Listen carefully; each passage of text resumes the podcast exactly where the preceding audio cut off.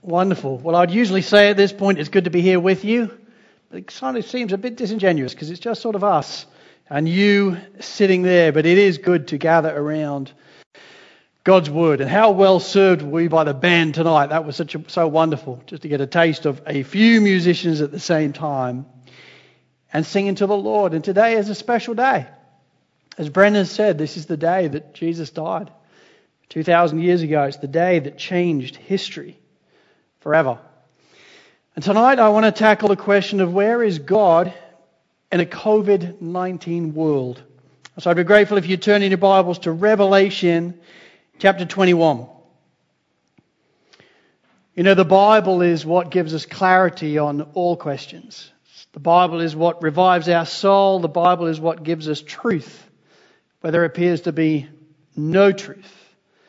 And today, in tackling the question of where is God in a covid nineteen world, you really don't want to hear my words. My words are like grass, but God's word is like granite. It's something we can completely rely upon. And this is the word of God, Revelation chapter twenty-one. We're going to read the first five verses together. This is the word of the Lord. Then I saw a new heaven and a new earth. For the first heaven and the first earth had passed away, and the sea was no more. And I saw the holy city, New Jerusalem, coming down out of heaven from God, prepared as a bride adorned for her husband. And I heard a loud voice from the throne saying, "Behold, the dwelling place of God is with men. He will dwell with them, and they will be his people. And God himself will be with them as their God. He will wipe away every tear from their eyes, and death shall be no more. Neither shall there be mourning, nor crying, nor pain any more, for the former things have passed away." And he who is seated on the throne said, "Behold, I am making all things new." Also he said, "Write this down, for these words are trustworthy and true." Let's pray. Lord, I do thank you that your word is trustworthy and true. Lord, would you be with us this evening? Lord, this is the night that you died two thousand years ago. Lord, this is the night where you gave your life as a ransom for many. Oh, Lord, I pray that we would gather around Calvary this evening. Although we look at the question of suffering, there is nowhere greater we can look to than the cross. So Lord, be with us. Do what only you can do. Open blind eyes. Speak to shielded hearts. Change our lives. In Jesus' name, amen. Ian Coffey, in his excellent article, "Is God to Blame?", writes of the following incredibly moving story. This is what he says. "I rang the doorbell and stood waiting nervously for someone to answer. Eventually the door was opened and a child eyed me up and down quizzically. Fortunately the old man, the grandfather, came into the hallway and greeted me warmly. 'Come in, come in,' he said as he shook my hand. He led me upstairs into the front bedroom. It was crowded with people, both adults and children, and in the center lay a woman in a large double bed. At a guess, she was mid-forties, and she bore all the signs of a body racked with pain and disease. Her slight frame lay propped up against a mountain of white pillows, her skin a tone of ghastly yellow against the smooth cotton. It was obvious she did not have long left to live. Grandfather began speaking in Greek, and I could understand from his hand actions that he was introducing me to the woman and her surrounding family. I guessed he was explaining that I was a pastor from the local church he attended on his regular visits from Greece, and that at his invitation I'd come to offer some words of comfort and to pray for this lady and her family. The room fell silent as the old man finished his introduction, and the frail woman's face crumpled as if an invisible hand was screwing into a tight ball as she began to wail and shake her head from side to side. With what little strength she had, She was resisting any effort from me, or anyone for that matter, to offer prayers. A visit intended for comfort was instead bringing her grief. One of the men, her husband, I later found out, bundled me from the room and down the stairs. As we stood in the hallway, he was very gracious as he explained to me the delicate family dilemma. The grandfather was well-meaning and concerned for his daughter-in-law's spiritual state, but the invitation was his initiative and certainly not appropriate. The dying woman wanted no prayers, and so I offered my profuse apologies and left with both a humbled and wiser pastor. Same city, now many months later, I received a call to go into pediatric intensive care unit of our local hospital. I stood around the incubator and looked at the tiny body of a baby boy, less than a week old. He was battling for life, and his parents, both doctors, knew that he needed a series of miracles to survive. They had already lost one baby to the same genetic defect and now faced a second living nightmare. They asked if I would hold a short service of thanksgiving and dedication for this little one, because no matter how brief his life, they wanted to acknowledge that he was a loving gift from a loving Heavenly Father. I am used to such services being held in a crowded church with smiling grandparents and friends looking on with joy-wreathed faces. But there were just three of us in that clinical room, gowned, hatted, and hands scrubbed with disinfectant. The only music was the rhythmic beat of heart monitors. I held the tiny baby, still attached by wires and tubes to machines, and we held the service with questions, answers, Bible verses, and tears. Lots and lots of tears.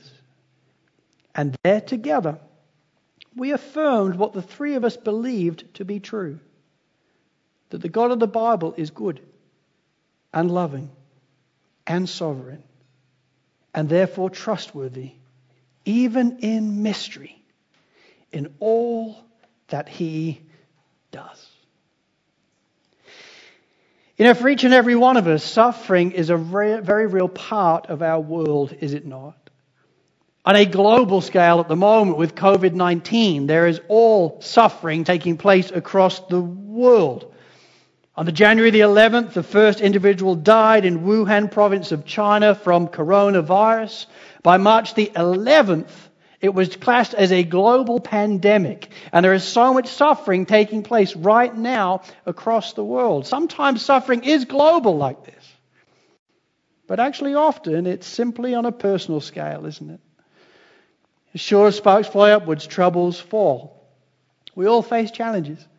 We all face suffering. Sometimes in health, sometimes financial, sometimes relational, sometimes circumstantial. You know the things I'm talking about because they're the things that are coming to your minds even now. For each and every one of us in the world, suffering is a real part of our lives, and yet our responses to suffering can be so very different, can't they? For some people, suffering seems to bring them closer to God. They seem to be more amazed with God's goodness and sovereignty and love. And yet for other people, it seems to drive them away from God.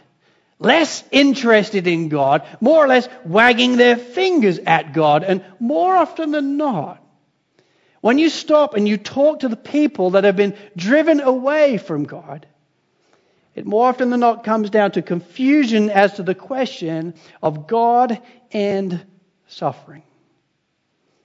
I mean, if God is truly good, and he is truly sovereign and truly powerful, then why doesn't he just stop this? Why doesn't he stop these things taking place in this world? Why doesn't he stop these things happening in my life? I mean, I am a dad of five children, and I dearly love each of my children. And so when they are suffering, I want to change it for them. And so we can rightly or maybe wrongly assume that God wants to do exactly the same and will do exactly the same from all of mankind today. Why doesn't he? If God is good and he is powerful and loving, why doesn't he just alleviate all suffering? Where is God now? Where is God in the midst of covid nineteen? You know, this evening, it's my desire to seek to serve you by seeking to tackle that question of where is God in a covid nineteen world? Where is he in the midst of the suffering that we are all presently going through to different degrees and in different locations? See, maybe you have friends that are asking this question, and you want to be informed and cared for as to how to answer them. Or in truth, maybe you're answering this question. Maybe it's something that's on your heart. You're confused. Where is God in the midst of this? Where is our good God in the midst of this suffering? Well, my friends, I want to tackle this question, but a couple of things you should know. First of all, the Bible does not offer a simple and concise and easy answer on this issue. It's not like I can point you to a specific group of verses and say, there you go, God it explains it very clearly. It's not as simple as that. There's complexities. But what the Bible does offer us are framing points, anchor points, if you will, that help us to understand and get our hands around where is God in the midst of covid nineteen. And it's my hope that if you're tuning in tonight and you are a Christian, you know Jesus Christ as your Lord and Savior, it's my hope that you will once again receive comfort from the risen King.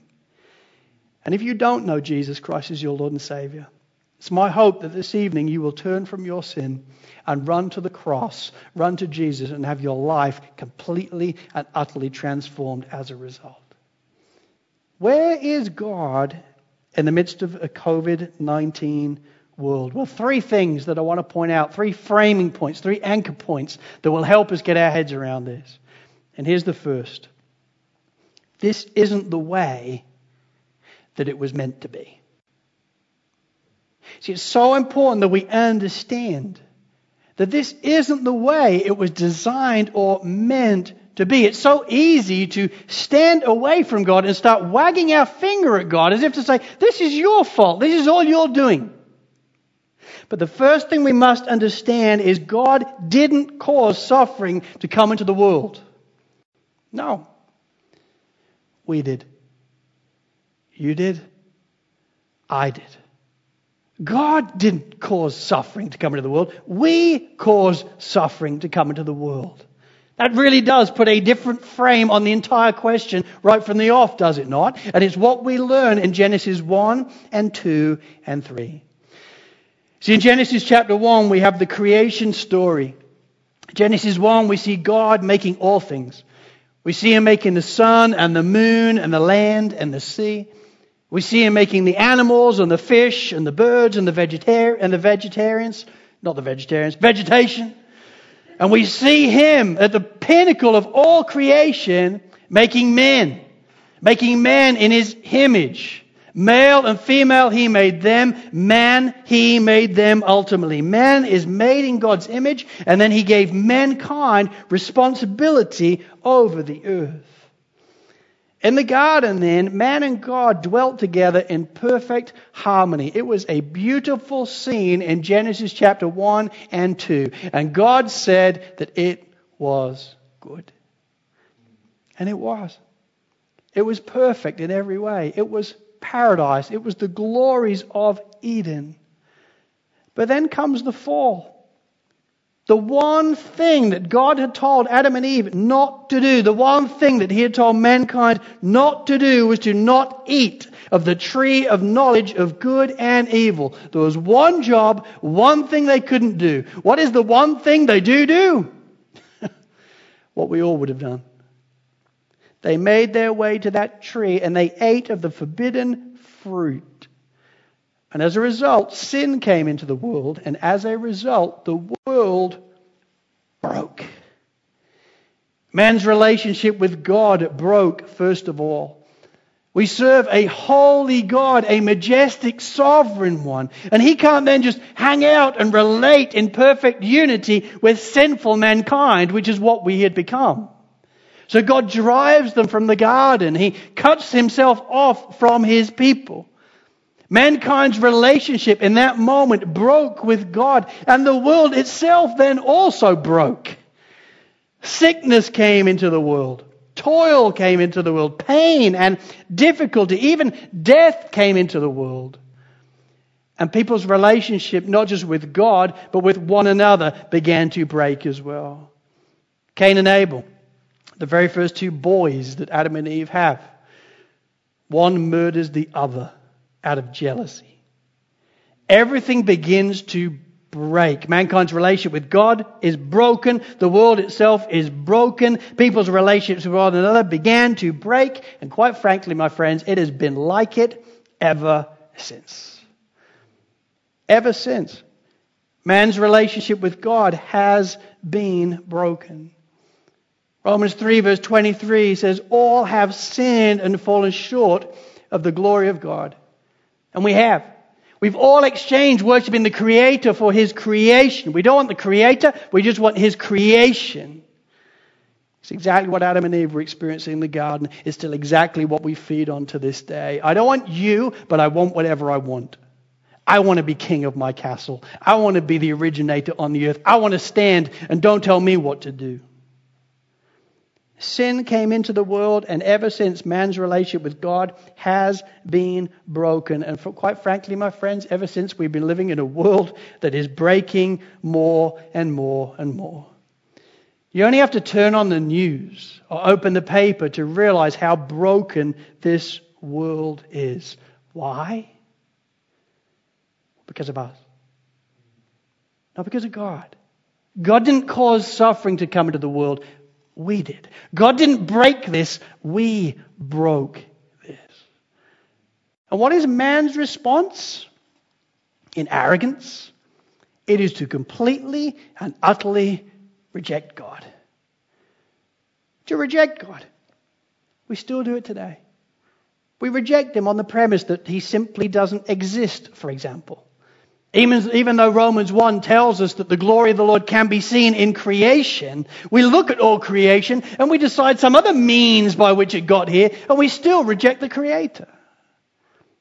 Some reject Him, saying He simply doesn't exist. Some reject Him on the premise that He is to blame. How dare He bring about such difficulties into the earth? And others reject Him on the premise that quite simply, even if He does exist, then He doesn't care, or He simply doesn't want to do anything about it.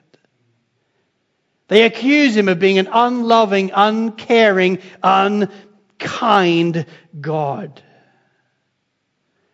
Failing to realize that actually the suffering we see in the world isn't His fault. It's ours. You know, God at that moment in complete justice could have just left us. Each and every one of us have rebelled against Him. Each and every one of us have exchanged the Creator for the creation. Each and every one of us have decided, I want to live for me, not you. And it is staggering that we haven't, world over, been wiped out by the wrath of God before now. God would have been completely just to completely wiped us off the earth with His wrath. And yet God, instead, in complete grace, came after us on the greatest rescue mission ever taught. He came after us to seek and save the lost. That's all of us. All of us are outside of the garden. All of us are far away from a relationship with the one who made us. But God so loved the world, we read in John three sixteen. God so loved the world that He gave His one and only Son, so that whoever believes in Him should not perish, but have eternal life. It's a staggering reality. We were objects of His wrath because of our sin. And yet in grace, He so loved us, He comes after us on the greatest rescue mission ever told. My friends, happy Good Friday. That's what it is all about. It is the Savior of the world. The glory of God dwelling bodily, coming after us on a rescue mission, and then giving His life away as a ransom for many. Who are the many? Us. It's us. In His mercy, He died in our place on the cross so that we could be reconciled to God.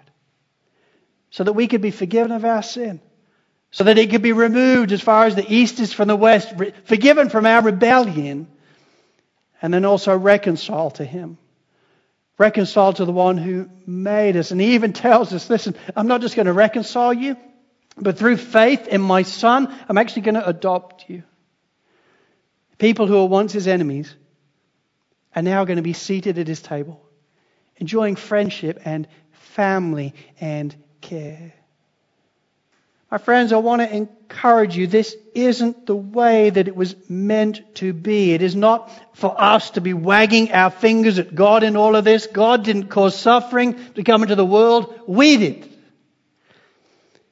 But in grace and mercy, even though he didn't have to, he came after us on the greatest rescue mission ever told. And that's what Good Friday is all about. This isn't the way that it was meant to be.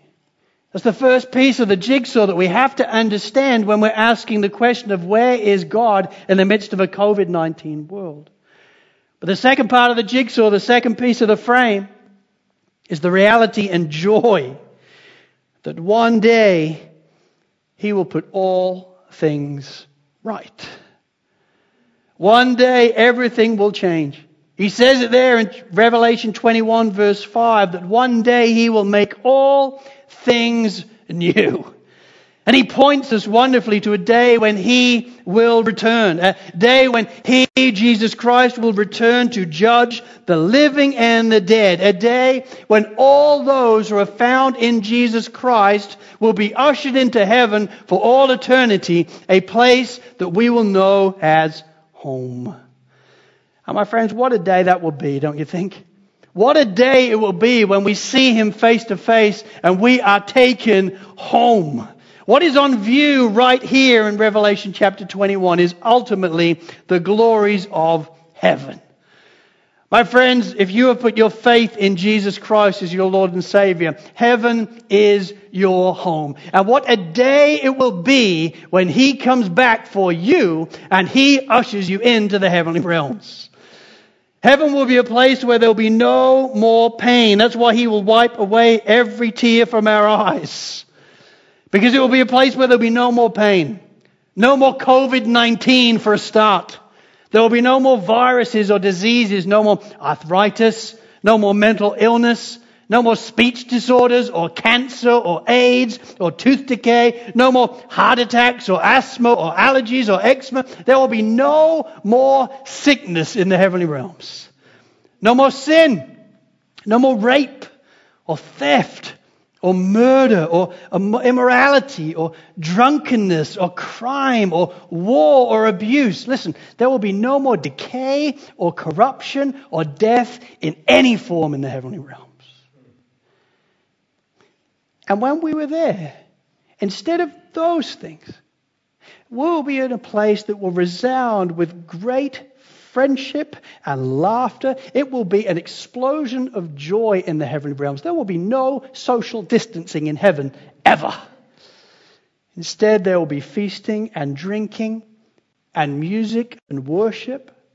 There will be a paradise to explore, a place of trees and fields and rivers and mountains and glaciers. All the things that on this earth are just a foretaste, just a mere shadow image of what we will receive in the heavenly realms. And in God's glory, we will be able to run and walk and touch and talk and see and hear in glorious perfection in a way we never were able to do here. See, in the heavenly realms, we won't just become angels or ghosts. No, our bodies and souls will be transformed and made perfect. We will still be recognized and carry the same name, but we will be very different.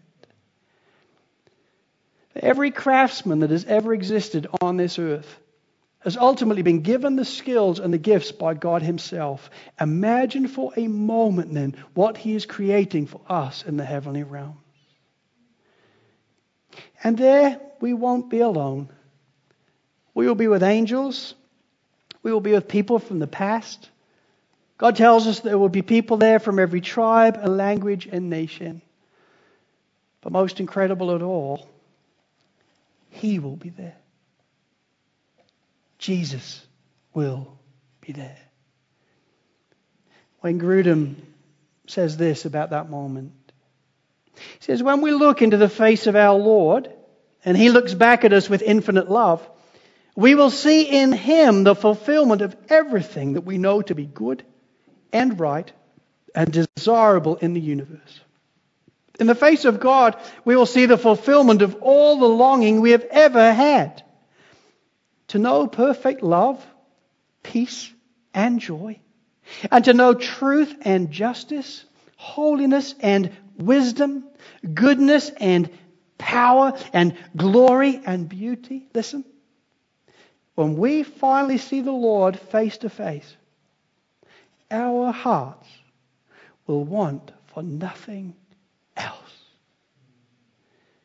We will see in him the sum of everything we had ever hoped for, everything we had ever wanted, everything we'd ever delighted in. What a day it will be when he returns to make all things new. Listen, for my friends, for Christians, for people who know Jesus Christ as their Lord and Savior, what a day it will be when we see his face and when heaven becomes our home.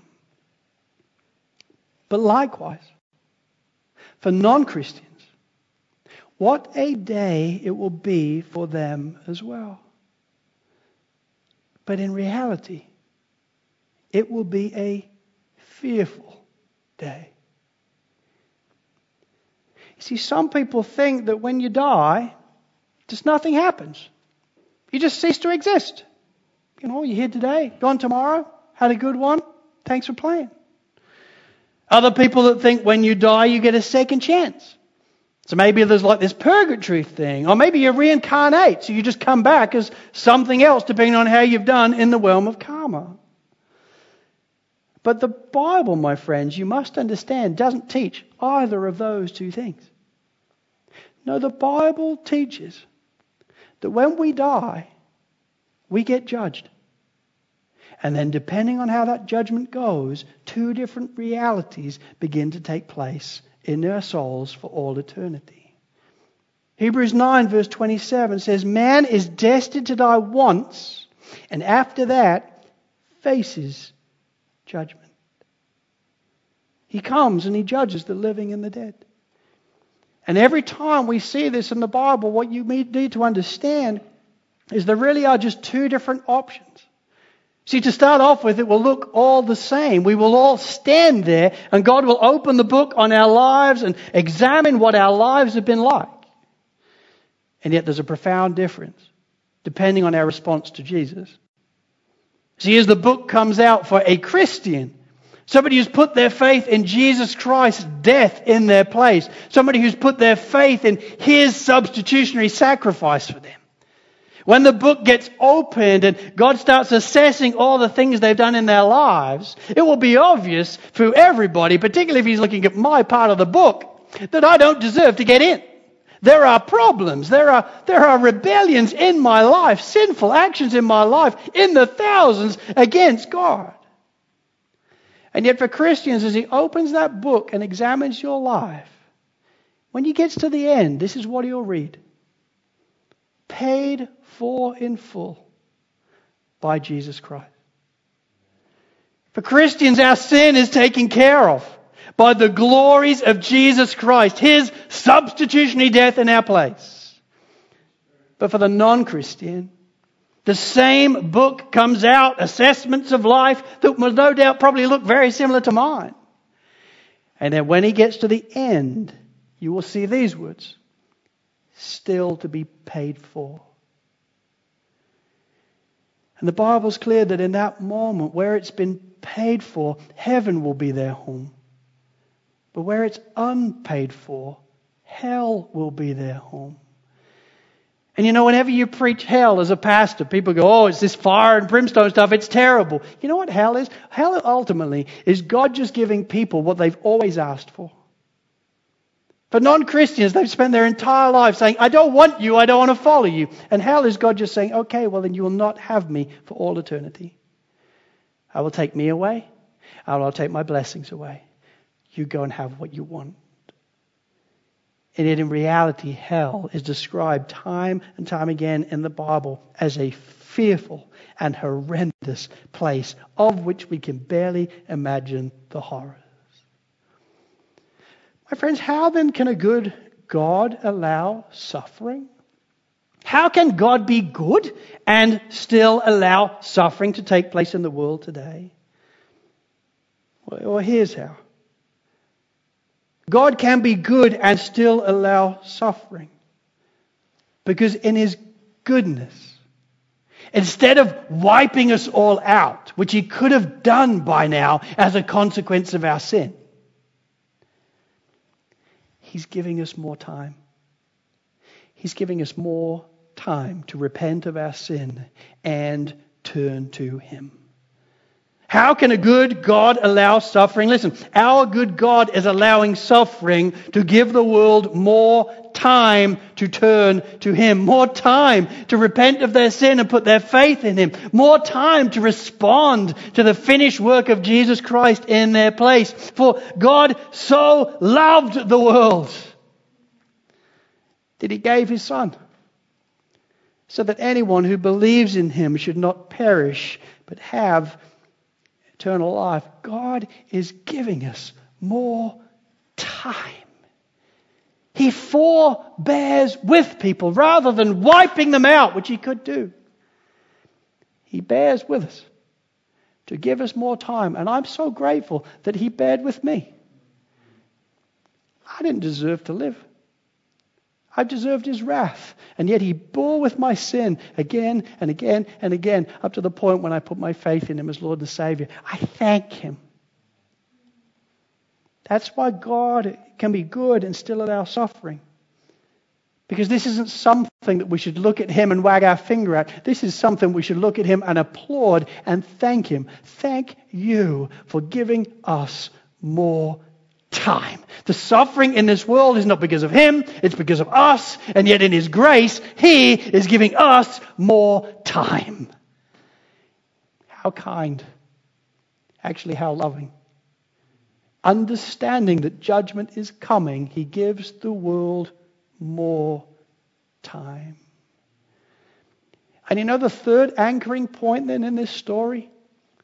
The third part of what is taking place as we build a picture of where God is in the midst of a covid nineteen world is understanding this. That in the interim, for all those who are in Christ Jesus, we are never, ever alone. Ever.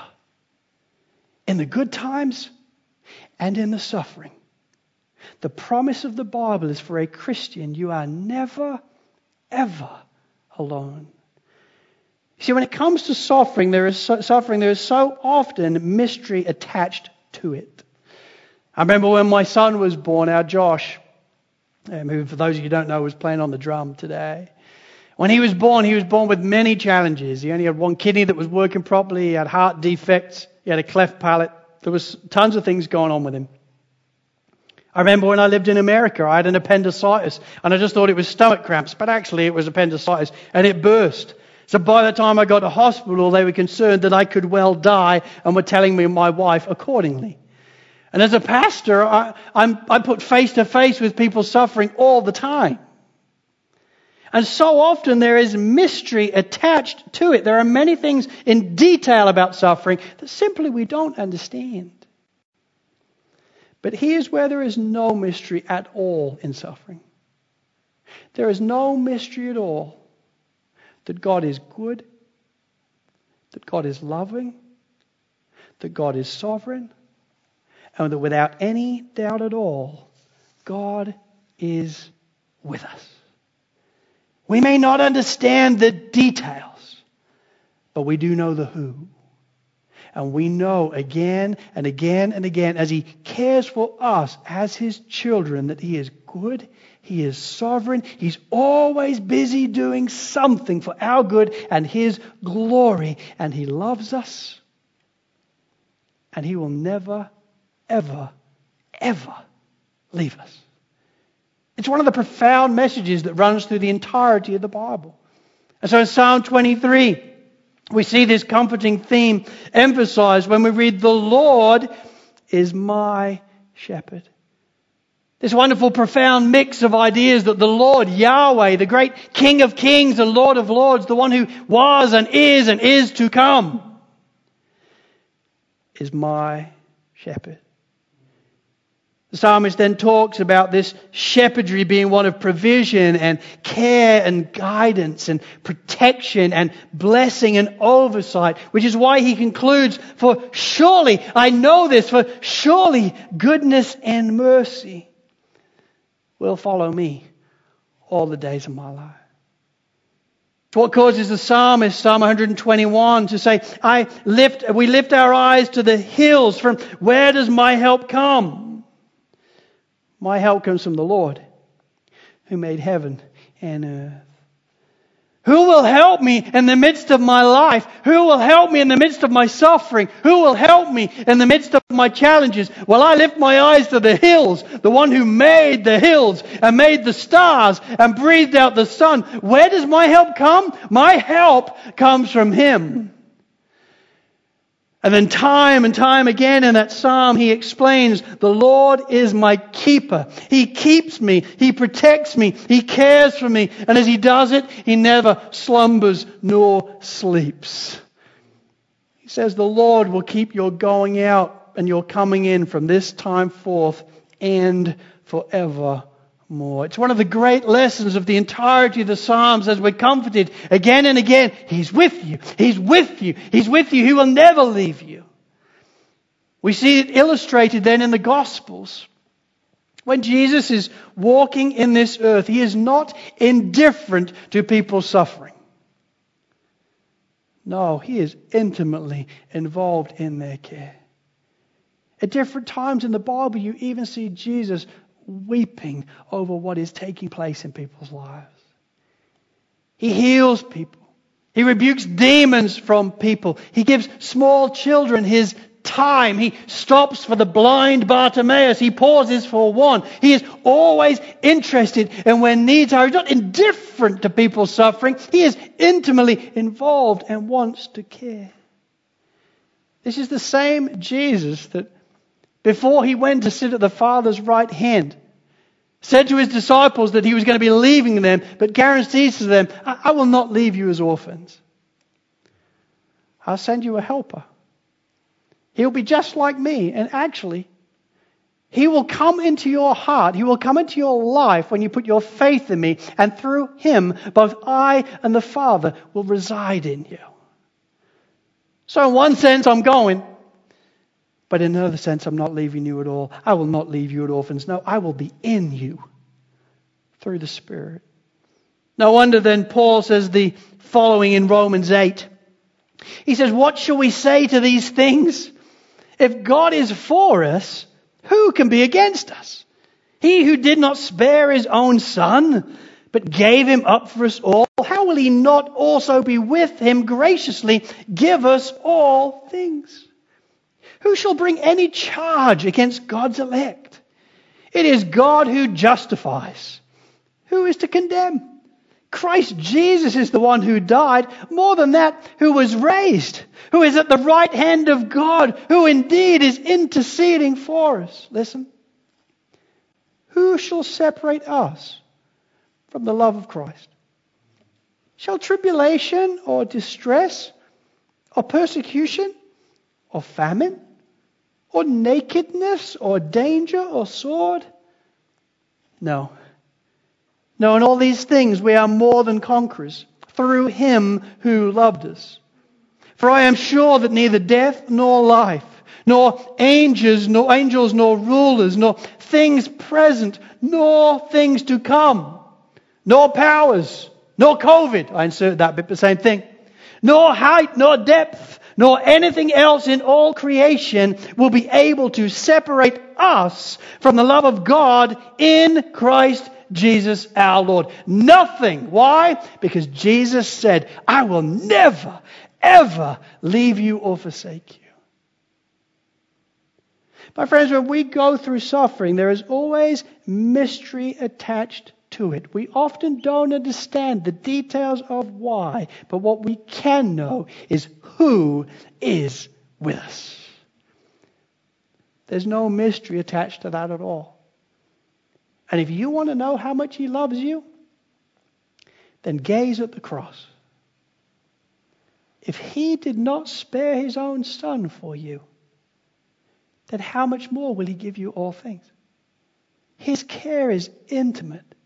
His care is passionate. His care is particular.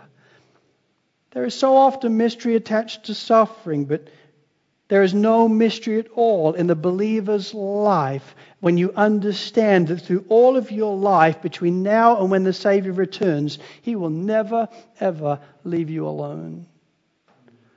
What comfort and what faith building that does to our hearts, doesn't it? See, Psalm forty-six, verse one says, God is our refuge and strength, a very present help in trouble. It's beautiful. My friends, where then is God in a covid nineteen world? Well, for the Christian, what we discover is that God is ever present with you to help. He's there to comfort you, to give grace to you, to sustain you. He's there to give you hope and encouragement. He's there like an eagle putting his wings around you. For the Christian, without any doubt, God, in the midst of a covid nineteen world, is ever present with you to help. And for the non-Christian, my friends, I want to encourage you that God is ever present with you to give you opportunity. Because you have a problem that is far greater than any coronavirus. Your problem is that you are presently cut off from God. The one who made you. The one who knitted you together in your mother's womb. The one who delighted in you is the one that ultimately you rejected. You didn't want to follow him. You want to exchange him for the world. And I get it, because it's exactly what I did as well. We've all done it. And because of that, you are an object of his wrath. And the reality of this virus is just a dim shadow of what that really means. But God so loved the world that he gave his only son so that anyone who believes in him should not perish but have eternal life. My friends, if you're listening tonight and you don't know Jesus Christ as your Lord and Savior, you don't have to wait till you get into a church to respond to him. You don't have to wait until you're with a group of people. God is with you even now, even if you're alone. And so I want to encourage you this very evening on Good Friday twenty twenty. Just tell him you, that you want to put your faith in him. Tell him that you love him and you want him to forgive you of your sin. And you want his death to be your death. And you want to follow him. Just simply cry out to him where you are. Lord, would you forgive me of my sin? I put my faith in you as Lord and Savior. Lord, I want to follow you. You know what then happens? He does save you. By his grace and for his mercy. That's exactly why he came. So put your faith in him. Completely entrust your life to him. And you will be saved. Where is God in a covid nineteen world? Well, for the believer, he is there to help. And for the unbeliever, he's there to help you with opportunity. Don't waste another day. Trials have the wonderful ability ability to get our attention. God in his might is getting the world's attention. Maybe tonight God is getting your attention. Don't miss this opportunity. Choose life. Put your faith in him and know what it means then to be forgiven and redeemed and adopted, and that heaven is your home. It's the glories of Good Friday. Don't waste it. Let's pray.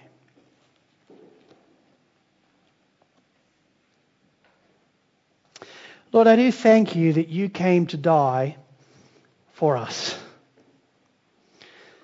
Lord, it is a staggering reality when you begin to think about it, because you could have just left us, and you would have been completely just to do so. You made it clear how we were to live, and each and every one of us decided, no, thank you.